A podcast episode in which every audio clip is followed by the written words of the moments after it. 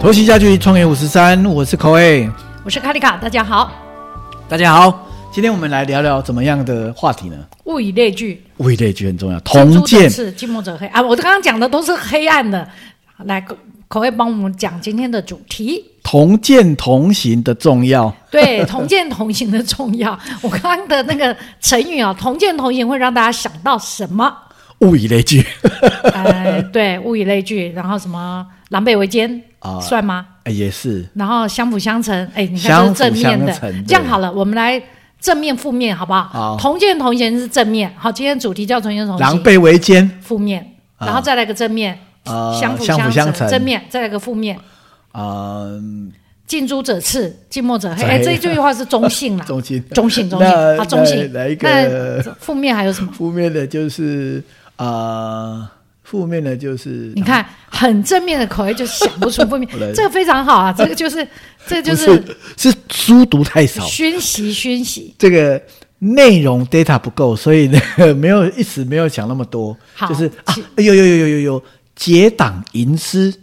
结党营私是负面还是正面？中性啦。它是负面的啊，结党营私啊。那结党就是结党者黑是中性喽。它是中性的。OK OK，结党营私。结党营私，你看结党嘛。然后营私嘛，就是我要结党。以前有没有党派嘛？对不对？为了私利结，为了私利而结结党搞政治都这样吗？啊，糟糟糕，不行，我这样会被所有搞政治的人骂。基本上也没有错，因为我们都会寻求政治，他们是要服务人民啊。啊，我们今天不能谈政治啊。应该这样讲说，人们呢会因为相同理念的而聚集在一起。嗯，哦，包括。呃，我觉得人们会找寻寻求相同理念的。我曾经看过一本书哦，它有这样的描述。很抱歉，我这本书的来由我不太记得。他提到派系，哈，嗯，他提到为什么在中国的呃古代的政治上呢，最后都会结党营私，就是说会有派系。哎，其实我也一开始我就被这个主题好蛮吸引，就是说，哎，对呀，我没事没事啊，为什么？都会结党，就是 get 动，就是结党。为什么会有这样的现象？你猜看看。啊，这样才会有勇气啊！勇气，梁静茹的勇气。对，一起一群人才有办法做更大事啊。哦，OK，他提到说抢银行哦，不能抢银行，可以一个人，可以一群人。对，对不起，我今天举了太多负面的例子了，我要检讨。没有，你来想象一下，假设你现在是一个正，你是一个人物好了，你你是一个乡里好了，然后出现了某一个人的时候，你会不会特别的想要笼络他？假设说笼络他应该有什么好处？你说我是一个什么乡里是什么？呃，假设你是一个士绅，你是一个某某号人物好了啊，出现了一个外来者，为什么人们就会想要笼络更多人来成为他的派系？我我看到了理由是这样，就是说，意思就是说，哈，其实人们都想要保护他的资源，就说，其实呢，如果呢，成为我这一派的人越来越多的话，那么保护他的人也会相对的多。好，当然也有可能牵涉到，呃，就是呃，他可以降低呢被背叛的风险。这个我觉得，这个这个比喻，我在猜说，诶，是不是古代人因为很无聊？所以大家喜欢集合在一起，然后那集合在一起有什么好处呢？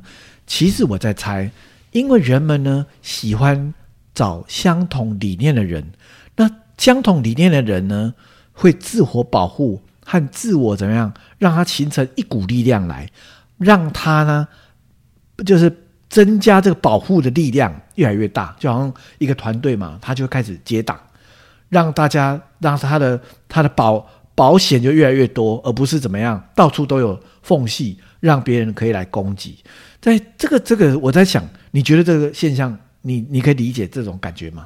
我觉得这个同见同行，我刚刚因为这个今天的节目一开始我讲太多负面，所以我现在要举一些正面例子来给啊大家分享。我觉得同见同行它的好处，如果我印象中我这一生有一些。好玩、精彩或奇特的经验，我觉得是因为有来自一群同见同心的伙伴，哎，不一定好朋友，就是伙伴或同事。举例哦，举例，我生命中很神奇的一个经验，就是那时候口味也有这个经验，因为我们两个是老同事，我们曾经在悠人神谷里面工作。那我觉得在悠人神谷里面，我曾经有在我到目前为止，我印象觉得最厉害的一个活动跟经验，就是我们去西藏转山这件这个事情。坦白说，这件事情如果没有这一群同见同行的人，我个人我认为是做不到的。对。那我们这群人呢，因为了为了要完成这件事情，大家集结，光在台湾。就开始训练体能，对，然后把体能练好之后，大家想尽办法，还做了一些物资的募集。对，你记不记得？其实我们还募了外套，因为其实他那个一趟的旅费很贵，那大家没有钱呐，那相对危险呐，很危险。不止危险，而且又贵，要很多装备都要很贵，所以我们就募了。你我您可能口味可能有点忘记，我们其实有募了外套，大家还因此得到一件 Nike 的保暖外套，还有鞋子。嗯，对对对，所以他还要做物资的募集，这第二个。然后大家一起做，然后第三个就一行人飞到当时那个还没有什么两岸观光的这些事，我们一行人飞到尼泊尔，嗯，然后从尼泊尔大家分成小队小组。进去那个中国大陆的关是用吉普车一台车一台一台一台接进去的，对，所以我们是几天几夜的吉普车的行程，去到了还不是一般观光客去。七天，对我们不是去那个不是去那个拉萨，拉萨去的话七天，拉萨是大部分当时观光客去的，我们不是去那里，我们是去了藏西，嗯，阿里。西藏的对，很当时很少。台湾人去到阿里，嗯，然后要去到阿里的过程，那个那个经纬度已经在拉高了，嗯，那过四千公尺的高度的时候，整团的人其实都已经有完全不同症状的高山症，有些人的高山症是看不出来，例如说，我其实根本不知道我自己，像我自己就发高烧，我根本就不知道，是同团的医生。跟我说：“哎，你发高烧，你还不知道？他量给我看，我才知道我发高烧。那个是高山症。但我觉得那一群伙伴在一起的状况下，大家竟然意外的可以完成了一个五千七百公尺高的旅程，然后又安全的下山，又回去到回到尼泊尔，又回到台湾，然后全部的人安全无恙。我觉得这种事情是需要一群同好，我们刚刚讲同见同行或同好。”他才有可能完成的，这是好处。这是好处，因为我觉我觉得哈，我曾经看过一种比喻，他说，一只苍蝇一辈子哈，只能哦从台北到新竹而已。如果呢，这只苍蝇到了高铁，它不用两个小时就可以到高雄。高铁帮助他对，所以基本上同见同行。如果你和一群有梦想那一辆那一列高铁，对你和一群有梦想、有目标的人在一起的话。它其实是可以帮你呢带往更远的地方。那相反的，我们刚刚提到了结党营私，就为什么结党营私最大的差别？你你有没有看到最大的差别在哪里？为什么一群人在一起的时候，他们可能怎样在开始自我保护，甚至呢会开始在想一些方法来避免被陷害，或者是抱怨，还是呢开始去。彼此猜忌，你觉得最大的差别在哪里？也是同样的一群人，但是另外一群人为什么他们在一起可能是互相取暖，可能是互相吐苦水，但是另外一群人他们却是有目标的，想要去达成一个。我觉得差只有差在目标了。答对，差就是差在有没有目标。所以呢，基本上都是一群人，但是呢，一群人是有目标的。另外一群人是没有目标的，但不，我不能说谁比较好或谁不好。但是我们从结果来看，是当一群没有目标的人在一起的时候，他们还是开始会怎么样？大家一定会互相倾向于怎么样？互相保护，互相吐苦水，或者是呢，互相他们的着眼点不是创造结果，而是着眼点是怎样不要被伤害，或者是他们可能有一些委屈，或者是有一些。开始就是古代的那种结党营私，他每天就是把被皇帝欺负啦，被哪个宰相欺负啦，所以他们就在一起吐苦水啊，竹林七贤啊，每天哦，都都都很多故事，大家彼此在哦，在在用用这种所谓的用他的在吐这种对时下的一种呃的事事，就是整个时代的一种呃悲凉吧哈。那我我觉得说，为什么有些人可以创造出成果来，为什么有些人不一样？最大的，我就像你刚刚说的，没有目标。这个同见同行的好处，才让我想到了台湾这十几年来的马拉松赛事，因为我觉得台湾在台湾这个。岛也是蛮蛮好玩、蛮有趣的。就是说，我我自己在这个十十一月五号，八整个八末才去澎湖跑了澎湖菊岛马拉松回来。我觉得这件事情让我回想到我自己在三十几岁参加马拉松赛事时，对，当时台湾有一些马拉松赛事，但没有很多，嗯，没有到处都是。例如说。当时，哎，我我觉得我自己很幸运。当时我就已经跑过两次，参加过两次泰鲁格马拉松二十一 K。那那时候的马拉松还没有算是不少人参加，但没有到现在这种爆多。嗯，然后他也还不用到说额满啊，抽甚至要抽签的状况。不过我觉得，因为这样的一个运动赛事，就是有一群同好同见同行的人愿意去做。所以我觉得台湾现在开始各地都有很有意思，就是说你想要专业的马拉松，泰鲁格马拉松变很专业，呃，台北的万金石马拉松变很专业，或是南部家也有一些极限极地的那种马拉松都很专业。但是台湾各地的乡镇也纷纷办起一些非常有趣的好玩的小型的马拉松，例如说，呃。十一月五号是澎湖居岛，在下一周的田中马，田中马在彰化，它也是办的非常好玩，而且它的好，它是它不是专业型马拉松，但它好玩到全台湾想参加的人也都要抽签才可以去，因为它爆满。嗯，那它是全台湾第一个把马拉松赛事变得非常有趣好玩的第一个。嗯，但是现在各地都有，所以我觉得这种。运动，大家带起这个运动的风气，它也是一种同见同行的概念才会起来。那当这个概念一起来，就会有更多的人会愿意，例如说，哎，我是退休退休了在家，那我就带我家人一起去运动。嗯，例如像光我自己家里，以前我的哥哥嫂嫂姐姐，我很少听到他们在跑跑步。嗯，但是现在我哥哥嫂嫂，哇！到处互相影响，而且他们都跑半马，好厉害。然后我的姐姐，我也是每次现在跑步，我会开始约她，嗯，她也开始练起跑步来。那对我们这种英法族的好处就是，哎，三高降低了，嗯，就然后我们会去分享跑步的好处。所以我觉得这个应该算是某一个类型同见同行会产生的一些相对的优点。嗯，我以前有一个长辈，他告诉我一句话，他说。你想要知道你未来十年的收入有多少吗？我当然说这个是这是难道算命吗？他说很简单，你现在把你的经常往来的朋友列一个清单，然后你知道他们的收入话，把他们的收入加起来，平均值就是你的收入。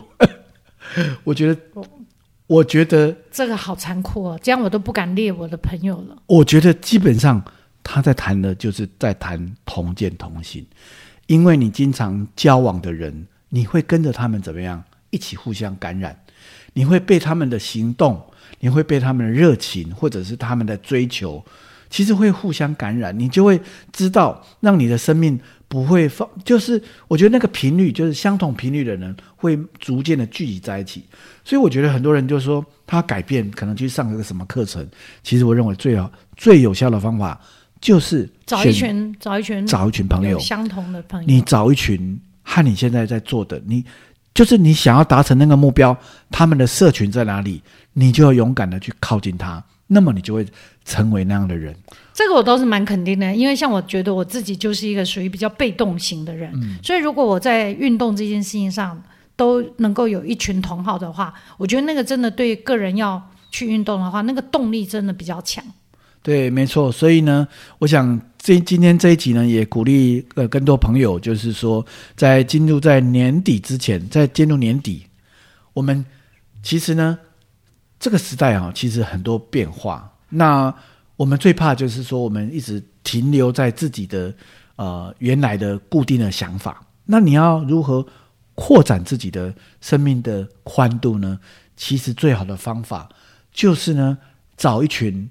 和你不一样的朋友，那而透过这些朋友的增长，可以让你生命的宽度呢可以增加。那我们来问问问题好了，好，就是这个同见同行听起来，从这一集嘛哈，从口味刚刚跟开卡分享的许多的例子，听起来很重要。嗯，可是如果今天有一个一群同见同行的伙伴，他们好像感觉都已经很优秀，那我自己要靠近人家，第一我不敢靠近，不好意思靠近，嗯，那怎么办？我觉得不敢靠近，当然一定是内在觉得自己不如人嘛。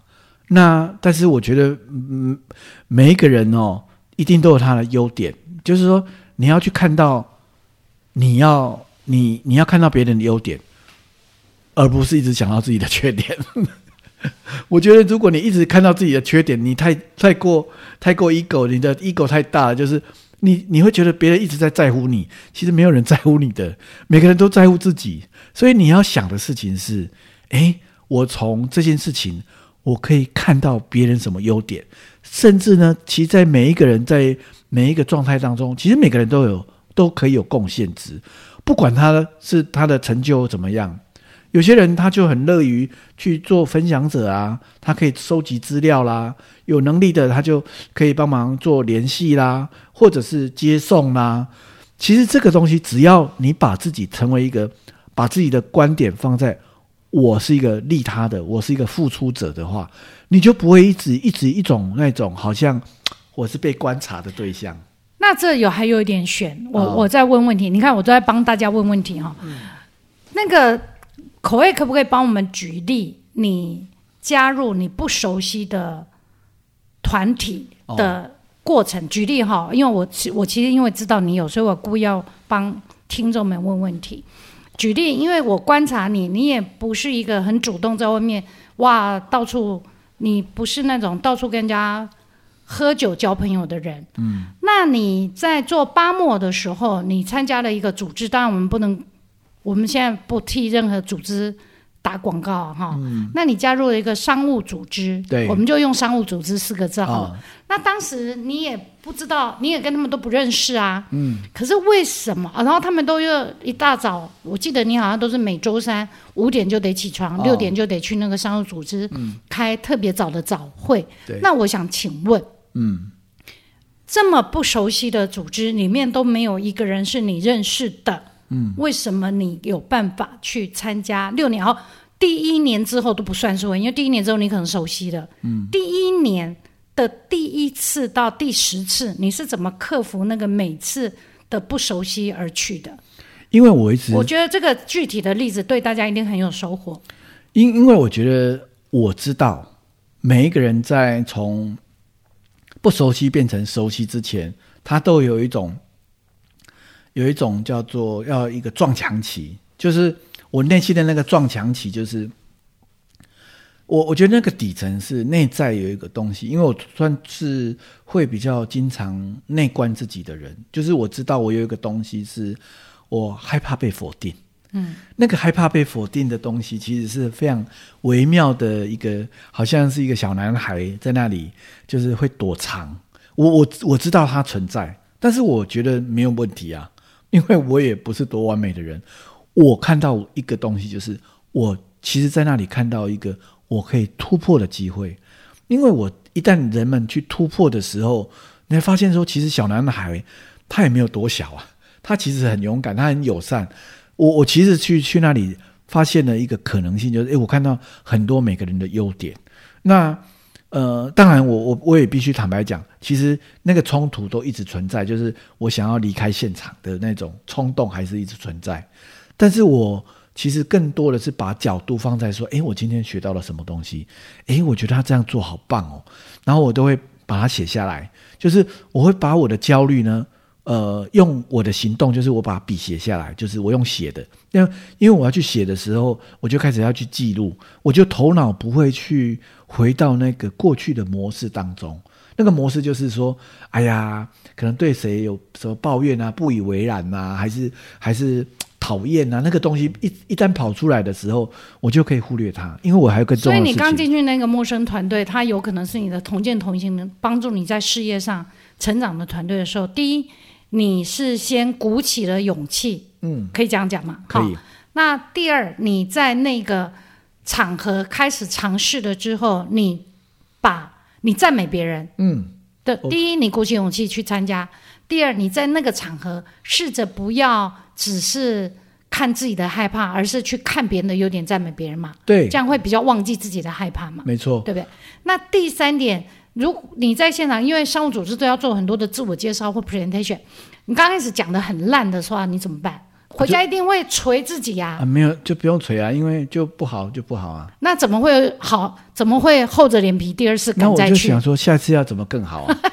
我刚刚帮大家问，厚着脸皮第二次再去，再看看呢，就是看下次能不能更好。哎，好一点点，不放弃。对呀，就不要放弃啊，因为好一点点也好，也是好啊。我们刚刚刚刚这个问，刚刚这个问问与答很简单，它但它很重要，各位。大家真的要感谢卡里卡问出了非常重要的精髓智慧啊！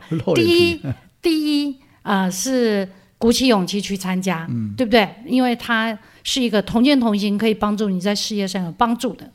第二，在那个现场，先不要看自己的害怕，而是尽量看现场那些陌生人们的优点，赞美他们。嗯。第三，回来做一下笔记，自己可能可以下次怎么做。会更好。第四，不放弃，再去参加第二次、第三次、第四次到第 N 次。你你换一个角度来想，假设了哈，你今天参加一个你不熟悉的场域，那你换一个角度说，哎，我明天要去日本，你是不是会觉得很期待嘛？我好期待去日本啊，搭飞机啊，好多拉面可以吃，有好多人物，对不对？那差别在哪里？差别就是你怎么想嘛。虽然虽然你。都是你在这个现在这个当下，你还没去，但是你的心情有一种期待感，或者是一种排斥感。但是重点是，这个都是你的心可以去变化出来的。所以你可以用一种你要去旅行，你要去参与一个非常重要的的场合，你要去有一个非常棒的体验。一旦你先告诉自己的时候，其实身体是。分不出真实和想象的，其实当你进去的时候，你就可以有如此的充满。其实完全在于你进去的那个第一念决定了那个结果了。好，所以我们就拉回来了。我刚刚问了一个非常重要的问题了，也是回到我们这一集，就我们这一集跟大家分享同见同行的重要。同见同行跟结党营私之间的落差是在目标。那同见同行。当你遇到一个团体，你很想用它，不管它是运动的团体，还是我们刚刚讲对你的事业有帮助的团体，还是你在公司里，你想要你，如果你是一个好的组织的公司，诶，你觉得哪些同仁是你比较希望去结交的同事们的团体？那个很重要的是你的当时的那个心态，嗯，的那个过程。